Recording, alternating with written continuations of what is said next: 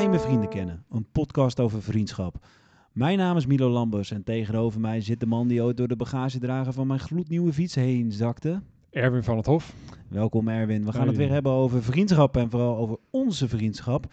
Eh, Het thema dit keer is karaktervrienden. Een karaktervriend is iemand die meer is dan een genotsvriend, meer is dan een voordeelvriend. Iemand met wie je echt een, een vriendschap deelt en die diep gaat en je brengt elkaar dieper, je staat altijd voor elkaar klaar. Nou ja, ik denk dat wij wel een beetje onder die definitie vallen. En eh, ja, maar eerst moeten we dan hebben over elkaars karakters natuurlijk. eh. Erwin brand los, je mag mij omschrijven. Ja. Je, Ja, hebt, het- je hebt één minuut de tijd. Eén minuut de tijd om jou te omschrijven. Ik, ehm, De tijd ik- gaat nu in. nu in. Ik ga heel snel praten. Ik vind jou eh, een hele ondernemende, gezellige, vrolijke, vrolijke jongen. Die soms ineens uit, enorm uit zijn slof kan schieten. Wat ook, wel, wat ook wel zijn charme heeft. Je bent een wandelende muziekboekenkast. eh, muziekboekenkast. Waar je, waar je heel enthousiast. Je bent heel enthousiast over muziek. En ik waardeer het heel erg dat jij enthousiast bent over allerlei dingen. Dus ook bijvoorbeeld over wielrennen. En dat enthousiasme staat heel erg op mij over. En dat vind ik dan, dat waardeer ik heel erg in de vriendschap. Eh, negatieve dingen aan jou vind ik, eh, je kan heel driftig zijn soms, ineens. En bijvoorbeeld, eh, ik kan me een keer herinneren dat we een spelletje aan het spelen waren. En dat je dan heel slecht bent in het spelletje. En dat je dan gaat zeggen, kutspel, het spel, het- wat een kutspel, wat slecht. Terwijl je zelf gewoon heel slecht bezig bent. Zo, dit is even een binnenkomertje. Dank- dank- Dankjewel. Dat is trouwens binnen de minuut. Hey. Oké. Ja. Eh, dan zal ik dan maar meteen eh, doorgaan en eh, jou omschrijven. Ja, ja, ja, ga je Erwin van het Hof, een hele creatieve journalist. Een jongen die heel erg nadenkt over dingen. Ik zou je zelfs wel een beetje een filosoof willen noemen. Iemand die kijkt naar het leven en daar heel erg een mening over heeft. En het kan gaan over liefdesverdriet. Het kan gaan over hoe mensen met elkaar omgaan. Het kan gaan over de vleesindustrie. Je hebt overal wel een mening over. Je hebt overal ook echt over nagedacht. Je hebt een enorm droog gevoel voor humor. Eh, je bent iemand eh, die ontzettend perfectionistisch is. En eh, die ook echt, als hij ergens voor gaat, dan gaat hij er helemaal voor. En dan verliest hij zichzelf ook wel eens helemaal in. Kan soms ook een beetje te veel in zijn eigen overtuiging blijven hangen. Soms een beetje moeilijk te overtuigen van het gelijk van een ander. En ja, als we dan toch zo eerlijk bezig zijn, dan moet ik toch zeggen dat je soms wel een beetje gierig bent. Al is dat eh, de laatste jaren wel een stuk minder geworden sinds het geld eh, binnenstroomt met de freelance journalistiek. Maar bovenal ben je vooral een hele humoristische jongen. En eh, ja, iemand met wie ik met veel plezier deze podcast maak. Gierig? ja, nou laten we maar eventjes eh, beginnen. Gierig, eh, herken je jezelf daarin? Ja, ja, ja, ja. Ik, eh, ik eh, eh, de vorige aflevering hadden we het al een beetje over dat ik, ik kreeg vroeger geen Furby, ik kreeg vroeger geen PlayStation. Als je een Xbox wilde, moest ik die zelf kopen. Ehm, ik ben iemand die heel erg vroeg meegekregen heeft van je kan een euro maar één keer uitgeven. Dus, dus wees er verstandig mee. Maar dat is misschien een beetje doorgeslagen, want eh, ik heb een paar jaar geleden eh, een PlayStation gekocht. en eh, ik kon die makkelijk betalen op dat moment. En de PlayStation eh 4 kostte toen iets van eh 300 euro of zo. Of 350. Ik weet het niet eens meer, maar zo, zoiets. En in mijn hoofd is dat dan echt een hele grote, hele dure, dure aanschaf. En ik kan me nog herinneren dat ik naar de mediamarkt ging, dat ik die PlayStation had. En dat ik met dat ding, want ik koop nooit dure dingen, eh, naar de kassa ging. En dat ik helemaal begon te zweten. gewoon, bij, gewoon bij het idee dat ik, een, dat ik gewoon meer dan een paar honderd euro gewoon in één keer ging pinnen. Wacht maar tot je een auto gaat kopen, Ja. jongen, of een huis. dus echt, en toen heb ik, ben ik zelfs nog ehm, teruggegaan. Ik heb die PlayStation teruggezet, omdat ik zeker wilde weten of ik op het internet niet een goedkopere kon vinden. En die heb ik toen besteld iets, iets wat, wat 25, euro, 25 euro goedkoper was. Maar als ik een grote uitgave doe, heb ik altijd eerst, niet eerst iets van, oh fijn, nu heb ik dit. Ik heb eerst een, een moment van diepe rouw over het geld wat, wat verdwenen is. en daarna pas eh, het, de blijdschap van, van eh, iets wat ik gekocht heb. Oké. Dus maar- eh, ik, ik kan me daar helemaal in vinden. Ja. Want eh, dit, dit heb ik nooit tegen jou gezegd, maar ik, ik ben hier wel eh, eventjes, nou boos is niet het goede woord, maar ik vond dit niet leuk, laat ik het zo zeggen. Oké. Ik had dat natuurlijk toen gewoon moeten zeggen, maar ja, je bent een man, uh, die mannenvriendschap, ja, dan gaan we het er niet over hebben. Jij, jij woonde eerst nog lange tijd bij je ouders toen wij met elkaar omgingen. En toen kwam jij heel vaak bij me chillen en dan bleef vaak slapen. En eh, ook eten en bier drinken en dat was altijd super gezellig. En eh, nou, ik eh, kocht altijd gewoon bier en eten en ik vroeg daar nooit geld voor. En toen kwam jij in Utrecht wonen. En nou, toen kwam ik bij jou eten. En toen na...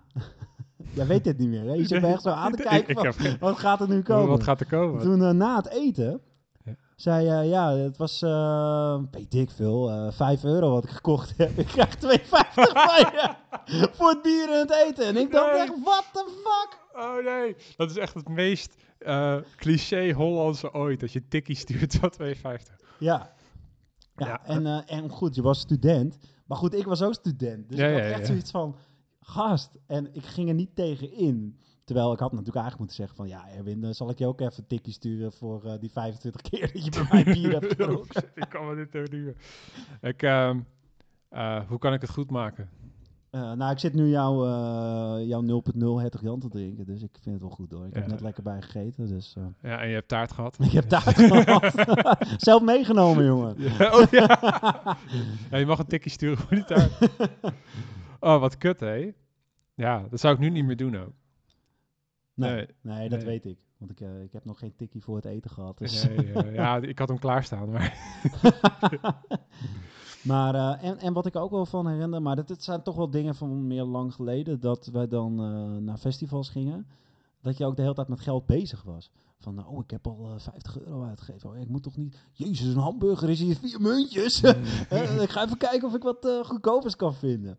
En eh, ja, dus dat, dat gierige, dat, eh, dat zit er wel een beetje in. Ja, ja, eh. ja, dat zit er heel erg in. Heb je dat van, van je ouders meegekregen? Of hebben je ouders dat ook? Of je broers? Nou, wat ik al zei toch, dat, dat het vroeger heel erg, dat er weinig, weinig ehm, dure spullen werden gekocht.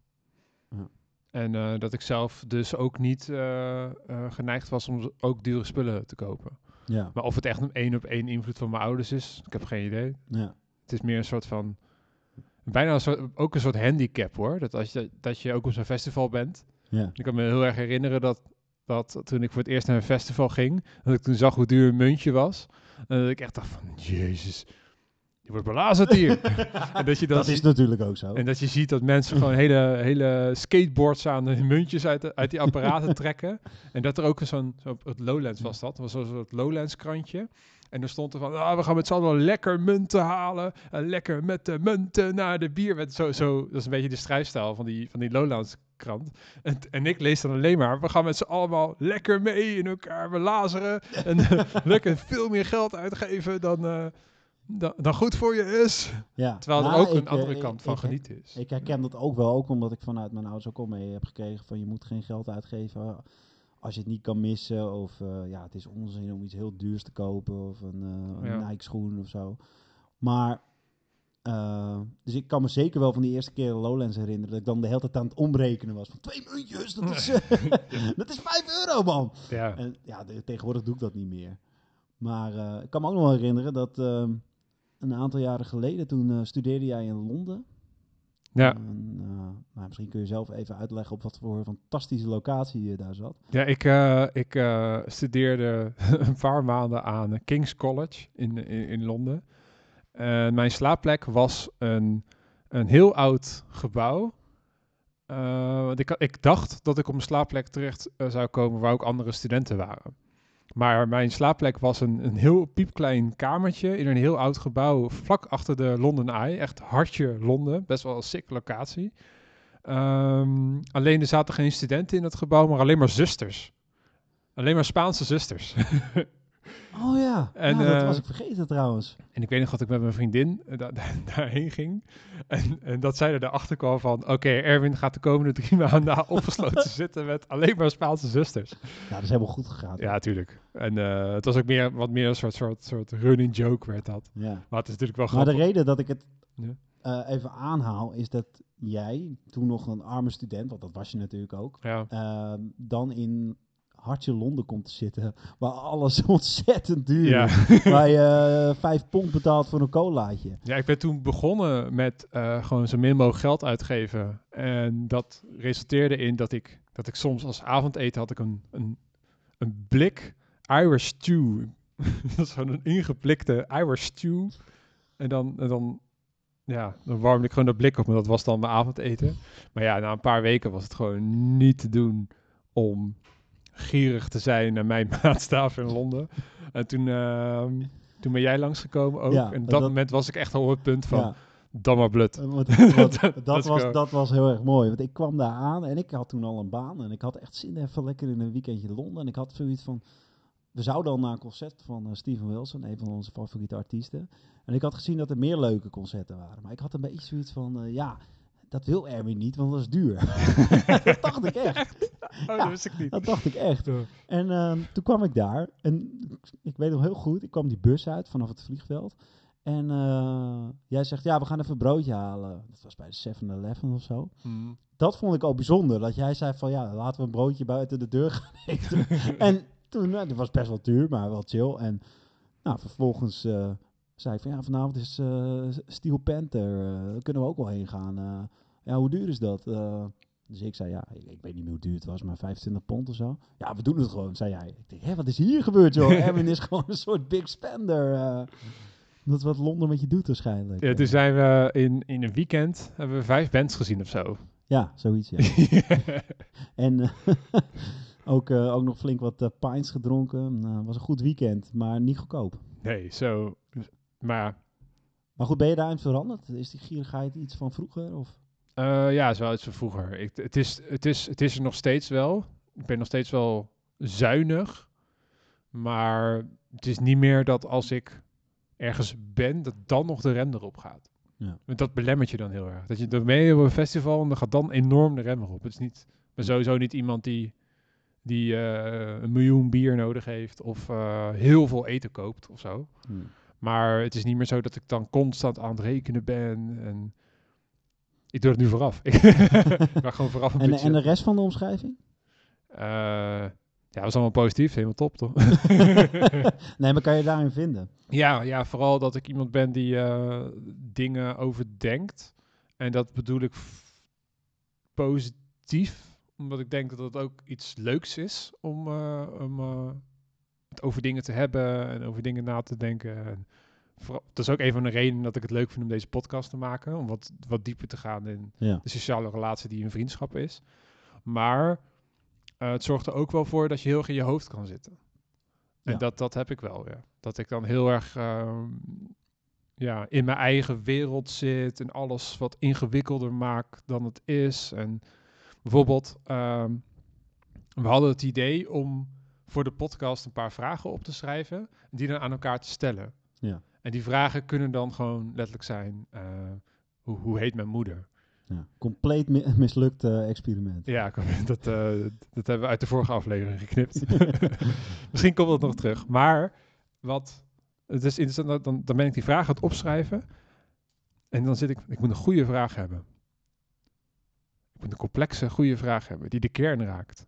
En dan, dan ga ik, dan maak ik het al veel ingewikkelder dan, wat is je lievelingsdier? Nee, je gaat dan meteen analytisch denken, van het moet goed zijn. Het moet goed zijn, het moet, over nagedacht zijn, het moet een originele vraag zijn, eh, die prikkelend is, maar tegelijkertijd ook toegankelijk. Weet je wel, dat, dat zijn dingen die dan in mijn hoofd afgaan, waardoor je dus in een soort verlamming terecht kan, Ja. kan eh, komen. Dus dat, dat, dat is wel iets wat ik van mezelf ook eh, ken. Ja. En ik ben hilarisch. Maar eh, nee, je bent nog niet zomaar van me af. Eh, Oh. ik eh, kan me goed herinneren, een van de eerste dingen die wij samen meemaakten was bier drinken in het studentencafé Stefs aan de school van journalistiek. ja. En ehm, dan kwam jij wel eens met theorieën die je zelf had bedacht. Bijvoorbeeld over liefdesverdriet. En dan kwam je met de eerste fase en de tweede fase. Daar kon je dan echt zo mooi over nadenken. Of, of over, over de vleesindustrie. Dat je dan in een... eh, of, of als we op een festival rondlopen, dat jij kan zeggen... Ja, al deze mensen zijn alleen maar bezig met com commercie. ik heb het idee dat jij gewoon altijd een beetje rondloopt als een soort van... eh, ja, beschouwer. Nou, dat is wel zo. Ja. Het, het is, het is ehm, ik heb ook een keer met mijn broer het gesprek gehad. eh, dat die, hij zei dat hij dat ook een, een beetje had. Dat je, ik kan niet een winkel binnenlopen zonder te denken, wat is het concept? Wat is het verdienmodel? Op welke manier is het ingericht? Wat zijn de verschillende geldstromen die, die hier een rol spelen? Uh, wat is de, uh, de afkomst van het personeel? Zeg maar, uit welke sociale klasse komt het personeel? Uh, op welke manier, ver, ja. welke manier is de structuur van het personeel ingericht? Zijn er verschillende rangen die elkaar dan weer aansturen? Dat zijn dingen die ik altijd als ik in de winkel kom, waar ik dan mee bezig ben. Of zo onbewust. Ja. ja. Of dat ik, of dan, dan loop ik door een, een keer dat ik door een straat in Utrecht liep. En dat ik dan gewoon ergens heen loop. En dan, dan vind ik het heel irritant dat, dat ik dan denk van, nou, het is gewoon een, is een, een generic winkelstraat. Dat ik dan helemaal in mijn hoofd zit, wat is hier allemaal geweest? voordat, voordat dit een, een, een, commerciële straat werd, waar alleen maar H&M's, weet je wel, dat soort dingen. Dan denk ik van, het is alleen maar ruis. Ik wil gewoon, door, ik wil gewoon van A naar B. Ik wil gewoon door de straat lopen. Ja. ja. Dus dat is wel iets wat ik uh, herken. Maar ja. het is ook wel leuk. Ja, het, het, is, het is leuk. Het is leuk, maar je wordt er ook een beetje detached van of zo. En er zit vaak ook wel een oordeel in. Zo van, ja, allemaal H&M's. Dat klinkt meteen een beetje negatief. Zo nou, nee, ik vind dat niet per se. Dat is meer... Het klinkt, misschien klinkt het zo hoor, maar het is... Ik weet echt niet genoeg ervan af om daar echt een oordeel over te hebben. Die, die grote oordelen, dat, dat, dat zat ook in je... Het grappig dat we alleen maar op de negatieve dingen richten. Want dat is leuk, dat is leuk ook natuurlijk. Dat, dat nee, oordelen... Die positieve dingen hebben we ook de afgelopen aflevering al uh, belicht natuurlijk. Ja, en anders wordt het zo zoetsappig. Ja. Af en toe moet het ook gewoon even lekker knallen. Ja. Maar wat ik, wat ik uh, heel erg aan mezelf ken, is dat ik soms helemaal ingegraven zit in mijn eigen mening. En dat ik dan niet echt opensta voor de mening van iemand anders. En ik denk dat dat...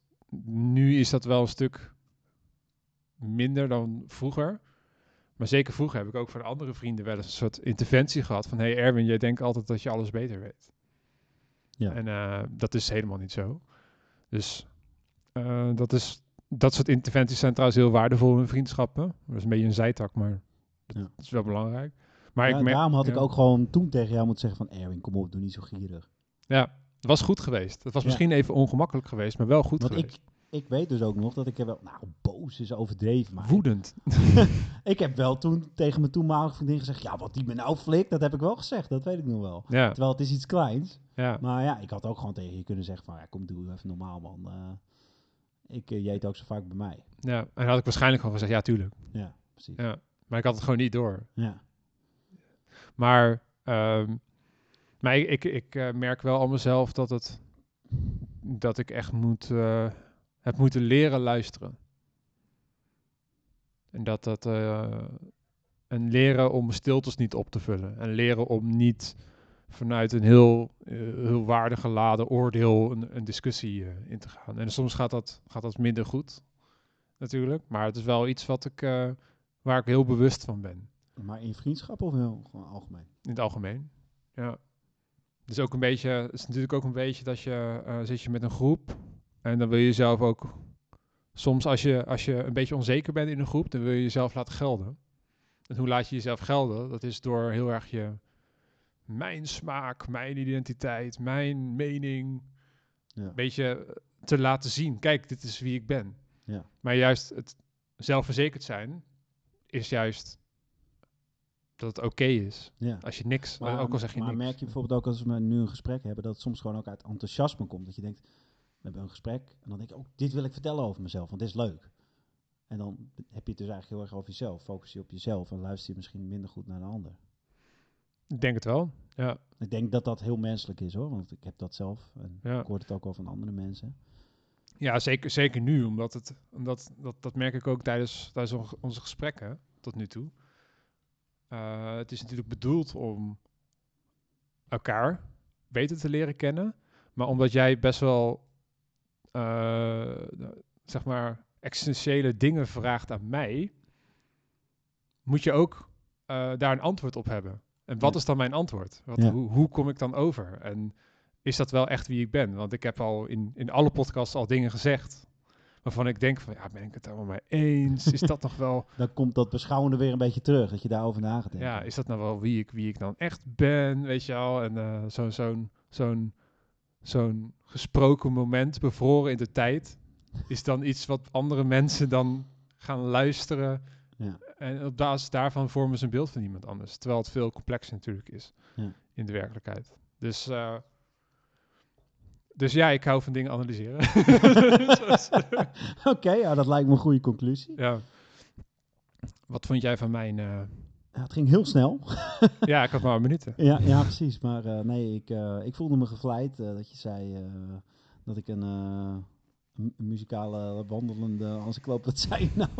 een encyclopedie ben. Ik vind dat zelf altijd wel meevallen, maar het is wel leuk dat jij dat zo, zo Mhm. ziet.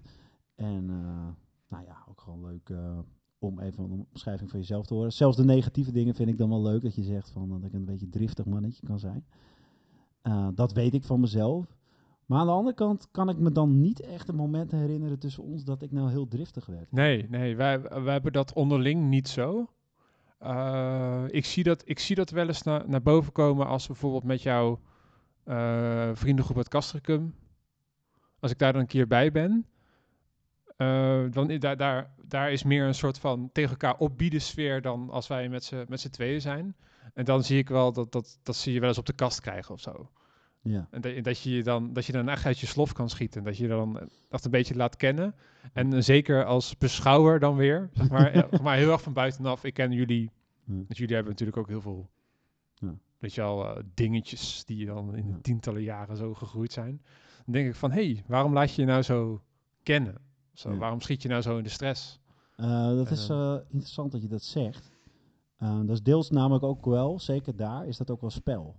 Ik kan inderdaad heel driftig worden, maar ehm, dat komt vaak ook wel uit mezelf. Maar ik kan ook wel vaak merken dat mensen het ook leuk vinden als ik een beetje driftig word. Oké. en dan doe ik het ook een beetje voor de show. Ja? En dat is eigenlijk iets wat ik eigenlijk niet helemaal over uit ben of ik dat nou een leuke eigenschap van mezelf vind. Dus, dus, dat, dus bijvoorbeeld, eh, wat, wat, wat ik, het voorbeeld wat ik aanhaalde in dat minuutje was, we zaten met Jochem, een vriend van ons, zaten we te gamen. Het gaat dan niet goed. En jij zegt dan dingen als, kutspel. Nee, dat, nee, dat is eh, inderdaad een mindere eigenschap van mij. Oh, dan ben je, ben je- dan nee, denk dat is geen spel. dat is geen spel. Nee, dat is geen spel. nee, daar kan ik slecht tegen, ja. Ja, Omdat ehm, dat een soort compensatiegedrag is voor mijn eigen falen. Denk ik. oké. Diep. Nee, maar serieus, Ja, want dan, nee, dan dat voelt als een falen. Van ik kan dit spel niet. Mhm. En eh, dat heb ik heel vaak zo gezien. ehm, van ja, als iets niet kan, dan is dat falen. Want je kan het niet. Ja, En dat kan natuurlijk, dat is een onzin, want het kan met van alles te maken hebben. Het kan eh, te maken hebben dat je het nog nooit hebt gedaan, dat je het niet helemaal snapt, dat je niet ligt. Ehm, maar eh, ik, eh, ik ga dan inderdaad in mijn boosheid, ga ik andere dingen, dan ben ik gewoon gefrustreerd. Dat is het gewoon. ja, Gewoon gefrustreerd dat het niet lukt. En dan ga ik roepen van, eh, wat een kutspel, of ja, je speelt vals. ja. Dat als ik het nu, als ik, nou, ik moet wel zeggen dat ik nu wel een beetje denk van, jezus, wat kinderachtig eigenlijk. Zal een voorbeeld geven, wat ik echt, dat ik echt dacht achteraf van, jezus Milo. Ik ging poelen met mijn eh, vriendin, ex-vriendin. En ehm, nou, was, we waren op vakantie, eh, weekendje weg, hartstikke leuk. Maar op dat moment was de sfeer even niet zo leuk, we gingen poelen. En ik had gewoon zoiets van, ik, ik moet van haar winnen. En ik kan niet goed poelen, maar ik had zoiets van, eh, nou, van haar moet ik wel winnen, want zij heeft helemaal weinig ervaring. Het ging, het ging voor geen meter, joh. En, en zij was mij wel nog aan het aanmoedigen. Maar op een gegeven moment begon ik ook gewoon, gewoon echt lullig tegen haar te doen. Echt gewoon dingen te zeggen van, eh, ja, je speelt vals. En eh, je, je doet het niet goed. En eh, ja, over. ja, fuck dat. Gewoon, gewoon echt gewoon heel vervelend werd ik gewoon. En dat heb ik dan ook niet echt meer in, in, in de hand. ja. Een beetje onzekerheid. Nou ja, wat ik zeg, dat ik Ja. het dan als een, als ik dan niet win, dan zie ik dat als een falen van mezelf. Ja, En ik wil niet falen. Want ja, dan zie je, dat is dan een soort bevestiging van dat ik niet goed genoeg ben. Ja, het Ja. gaat nu wel diep, maar zo zie ik dat wel, ja. ja. Waar ben je dan bang voor als je faalt? Nee, dan ben je niet goed genoeg. Voor wat? Eh, ja, voor, de, voor iedereen. En vooral voor mezelf niet eigenlijk. Ja. Want je moet goed zijn. Je moet, eh, je moet eh, slagen in het leven. Ook als je Mario Kart speelt terwijl je Ja, ja. tien bier op hebt. Ja, het slaat nergens op. Ja. Maar het is wel, dat is dus... We hebben het hier in deze podcast ook al meerdere keer gehad over jezelf druk opleggen. En Mhm. ik denk dat jij dat heel erg op een manier hebt van... In projecten, in, in ehm, studie. Of ja, je boek. En ik heb dat meer in dat soort kleine dingetjes. Dat ik dat gewoon niet kan hebben als ik niet win. Ja, ja ik heb dan, ik heb dan wel vermoeden dat er zoiets achter zit natuurlijk. Maar ik, ik, ik kan me dan echt herinneren in, in dit specifieke voorbeeld, want wij hebben eigenlijk nooit echt ruzie gehad. Ik kan me niet herinneren dat wij... Nee, ik ook niet. Nee. En ook niet echt eh, woorden of zo. Nee, ik ook niet in een dronken bui of zo, toch? Nee, ik kan me... Nee, nee. Dus ja, Ja, zou het zeggen is, dat eh, er toch wat- wel eens een keer iets... Nee. Nou, Nee. tenminste, blijkbaar eh, moet ik geen tikkie sturen. En, dat, en terecht ook. Nee, ik denk dat Tikkie toen nog niet was uitgevonden, maar... of eh, wel... Ja, nee, maar kijk, maar dat zijn ook kleine dingen. En ik kan me ook niet echt voorstellen dat ik daar echt boos om zou worden. Nee. Kijk, en Maar goed, dat, wat ik... Wat wat, ik wat, oh, vind het wel... Nee, wat wil jij zeggen? Nou, wat, waar ik naartoe ging is dat ik, hoe, hoe ik het dan ervaar, dat ik dan, dan zit ik dat zo'n zo'n Mario Kart ding te spelen. En eh, het is al eerder hier in deze podcast gezegd, ik kan er nogal volhardend zijn. Want de, de situatie, situatie was, Jochem speelt Mario Kart, Vriend van ons. vriend van ons. Die eh, heeft Mario Kart, de, nieuw, eh, de nieuwste versie ervan. En die heeft dat ongelooflijk veel gespeeld. Gewoon ongelooflijk veel. Dus die is sowieso de beste. En die zei op een gegeven moment van, als jullie één keer van me winnen, dan, eh, weet je wel, dat, dat zou heel sick zijn. Dus dan, dan gaan, in mijn, in mijn gaat dan iets aan van, Ja, bij mij dus ook. ik moet winnen. Ik moet van hem winnen. Ik, ik, ik moet van hem winnen. En gewoon omdat hij zo smuk is. Terwijl hij gewoon weet van... Ik heb al, ik heb al eh, honderden uren of weet ik veel wat geoefend. Weet je wel, dus hij vindt het dan leuk om ons een beetje te sarren. En dan komen onze karakters best wel leuk naar buiten. Want ik ga dan heel erg stoïcijns, gewoon bijna obsessief, oneindig potjes doen. In de hoop dat, weet je wel, ik weet van geen ophouden eigenlijk. Ja. En jij op een gegeven moment eh, komt in die, in die frustratie Ja, want we, konden nooit van hem winnen, want hij had veel meer ervaring. en jij, jij gaat dan heel erg in de kutspel en ja, weet je wel, ja, die. Maar ja, dat is dus het interessante. Ik trek het heel persoonlijk. Ja, Want in- intern ben ik heel boos op mezelf. Maar ik ga dan uiten van kutspel. ja. interessant. eigenlijk denk ik, eh kutmogol tegen mezelf. Dat slaat ook nergens op om een, potje Mario Kart. Ja. Ik vind wel, het is wel, eh, wel hard voor jezelf dan, op Ja, dat moment. ja, dat is ook zo. Dus dit, Mario Kart is nu de metafoor voor, eh, heel, veel, voor heel veel dingen natuurlijk. Ja. Ben je, ben je ook met je werk zo? Gewoon, ja, maar het gaat wel steeds beter. ja. Ik, eh, ik heb dit nog niet in de podcast gezegd, maar ik heb eh, ook een tijd in therapie gezeten. En ik ben daar in principe heel open over, dus daarom zeg ik het ook hier. ja. En eh, dat kwam voort uit een, ja, een periode waarin het niet zo goed met me ging. Ik had een angststoornis en dat kwam eigenlijk doordat ik slachtoffer was geworden van identiteitsfouten. Ja, En iemand die lichtte mij op. en die verkocht onder mijn naam concertkaarten, maar die, die werden nooit geleverd. Dat is het verhaal in het kort. En ehm, toen eh, was ik eigenlijk gewoon de weg kwijt. Ik, ik wist niet meer wie, eh, waar ik voor stond. Ik, ik was voor alles bang en het ging gewoon helemaal niet goed. En toen kwam ik eigenlijk ook wel achter van, oh, ik ben eigenlijk al mijn hele leven hartstikke streng voor mezelf. En ik vind dat ik niet mag falen. En die identiteitsfraude, die kwam voort uit dat ik er eigenlijk ingetrapt was. Ik had eh, mijn identiteitskaart naar iemand gestuurd, wat ik niet had moeten doen. En dat was het ultieme falen voor mij. Zo voelde dat. ja, En eh, daar, dat had ik altijd al, dat hard zijn voor jezelf en je mag niet falen. Maar dat is toen wel enorm versterkt en dat gaat nu een stuk beter. Maar juist inderdaad wat je zegt, met een paar biertjes op, met je vrienden, eh, zo'n spelletje, dan komt dat wel naar voren, ja. ja. Dat harde. Hoe kan ik dan, ehm, stel je voor dat dat gebeurt nog een keer. Hoe kan ik daar dan het beste mee omgaan? Hoe zou ik jou rustiger kunnen maken? Want nu, nu is mijn reactie van, zo Bilo, je neemt het spelletje wel heel erg serieus. Er zit een hele wereld van emoties zit eronder. Hoe kan, hoe kan ik je dan... Misschien, eh, ja. Huh? Dat is wel een interessante vraag trouwens. Wat heb, waar heb je behoefte aan dan? eh, ja, misschien toch dat je dan zegt van, je Milo, doe, doe even rustig man. Maak je niet zo druk. Er zijn andere dingen waar je wel goed in bent. Want dat is het dan. Ik zie mezelf dan, als ik het heel erg doorreken, zie, zie ik de, wat ik op dat moment ben, in mijn ogen. Ja. Mislukking, in het spel, Hm. ben ik dan in alles. Terwijl dat is natuurlijk onzin. Ik vergeet dan alle dingen waar ik wel goed in ben. ja. En ja, dus dat misschien. Dus ik moet dan zeggen dat je niet zo streng voor jezelf Ja, misschien dat. moet zijn. Ja. Ja. en dat maar, ja, ja, dat ja. Ja. En dat, eh, dat klopt wel, ja. Ja. En dat heb ik wel met heel veel dingen gehad hoor. Weet je, dat eh, als iets niet lukte, dan zag ik dat vrij snel meteen als falen. Van, eh, ja, dat, bijvoorbeeld eh, lang in een beentje gespeeld en dan braken we niet echt door. Dan van, nou ja, nou oké, eh, het is allemaal mislukt. Terwijl we hebben ook heel veel leuke dingen gedaan. ja. maar eh, ja, dat zit er wel een beetje in. Wanneer,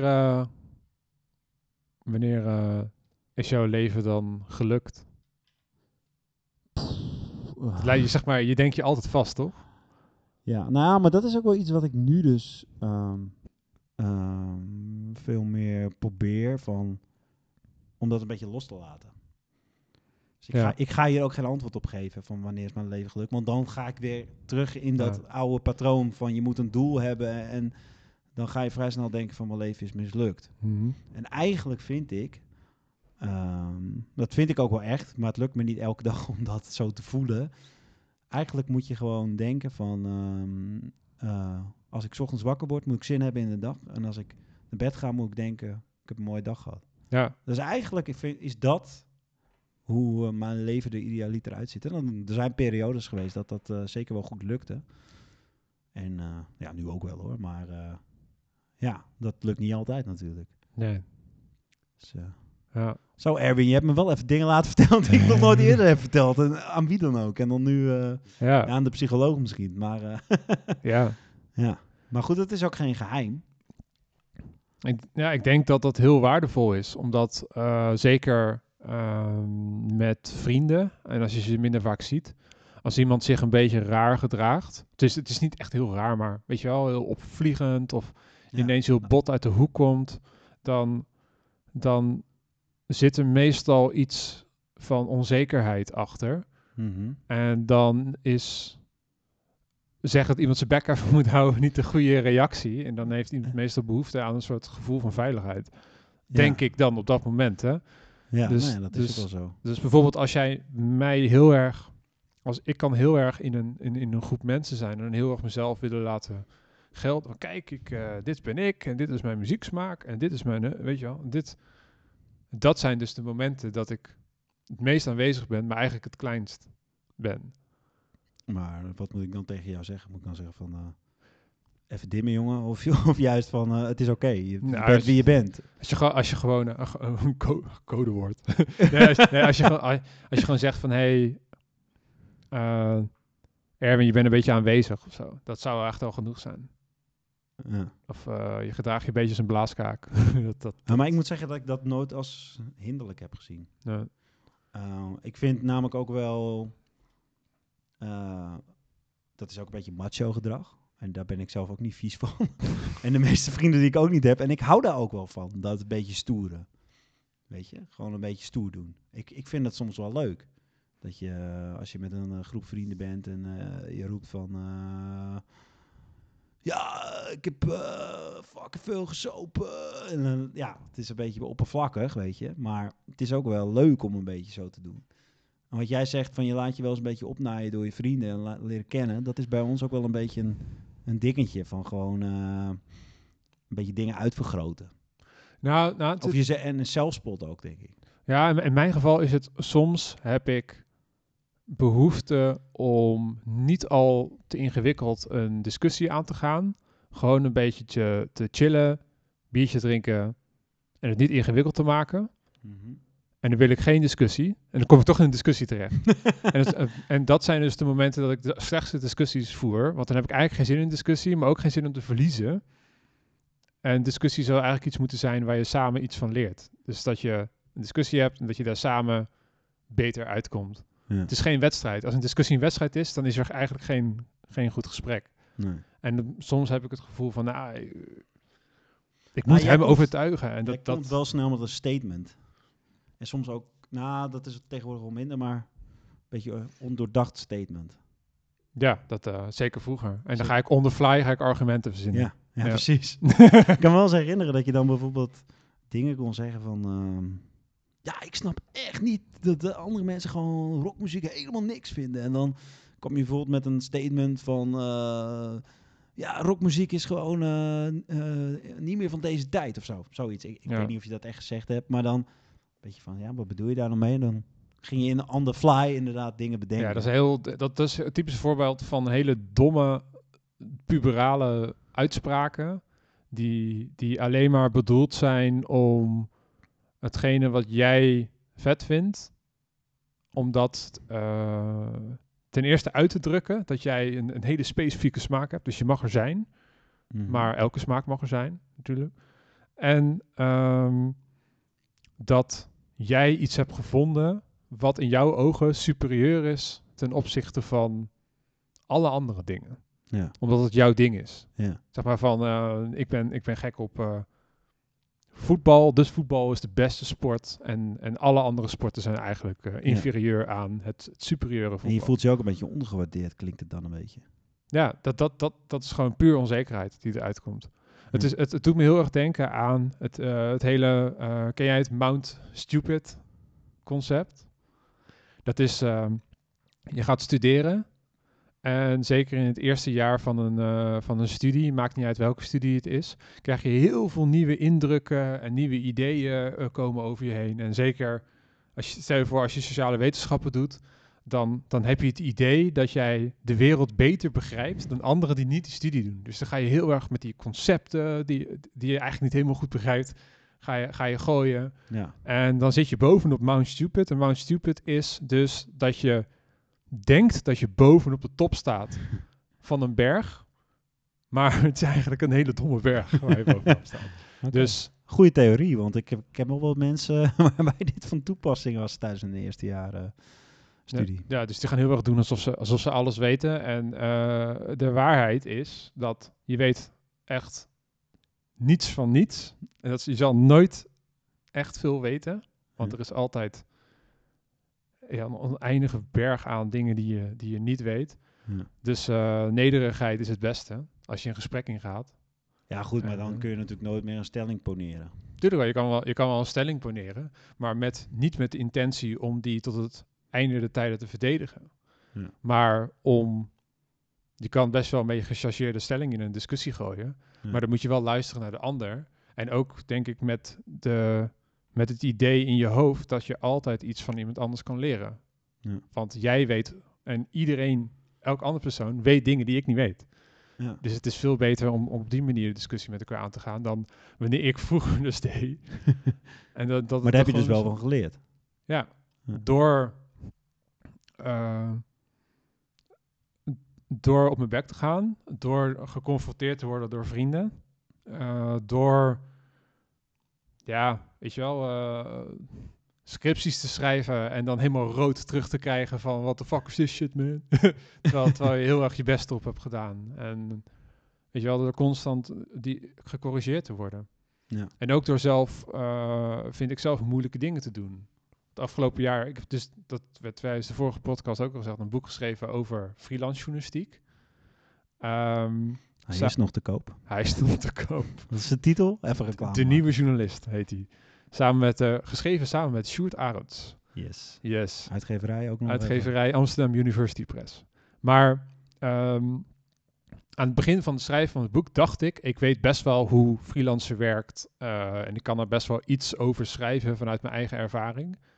En alleen al zo, gewoon zo'n zo'n vr- vrij eenvoudig onderwerp uitschrijven op een coherente manier, dat het, dat het mensen helpt en, en dat je zinnige dingen zet. Het heeft echt een paar jaar geduurd. We dachten van, we schrijven dit boek wel even. Een paar jaar geduurd voordat we iets konden opschrijven waarvan we dachten, nou, dit is een beetje steekhouten. Hier, hier, hier durven we wel mee de boer op te gaan. Hier, hier kunnen we achter staan. En ik sta er ook gewoon echt Ja. achter. Maar dat is een hele eh, eh, nederige ervaring, is Ja. het. Dat je denkt dat je een beetje vat op iets hebt. En ook eh, voor het boek bijvoorbeeld meer dan 50 interviews gedaan. Met allemaal mensen die allemaal als freelancer werken. En op de helft van het traject, na 25 interviews, dachten we van, nou, we hebben het wel een beetje vat op. Maar nog steeds weet je helemaal niets. En nu dan? Nu ben je, je wordt nu gezien als uh, autoriteit van freelance journalisten.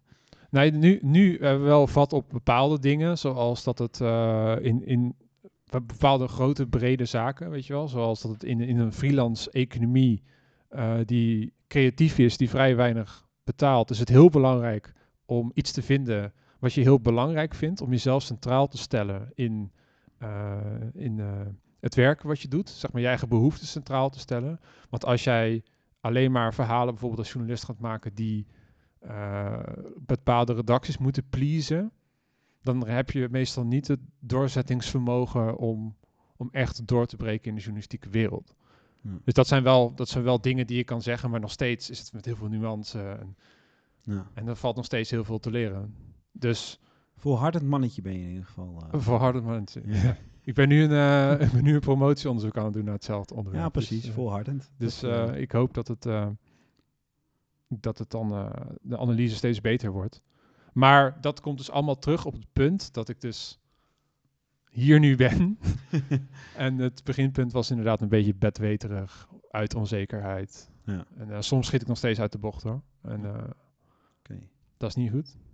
Leer mijn vrienden kennen is uh, vandaag weer uh, toepasselijk. Want kijk, ik hoor toch wel weer dingen die ik niet helemaal van je wist. Mm. En, uh, en, en, ook echt goed dat ik het gewoon eens uitspreek over dat gierigheid. En dat jij ook eens over mijn driftigheid iets zegt. Ja. Want het zijn toch dingen die gewoon bij ons horen en waar je dan eigenlijk nooit over praat. Ja. Terwijl het is ook helemaal niet zo beladen of zo.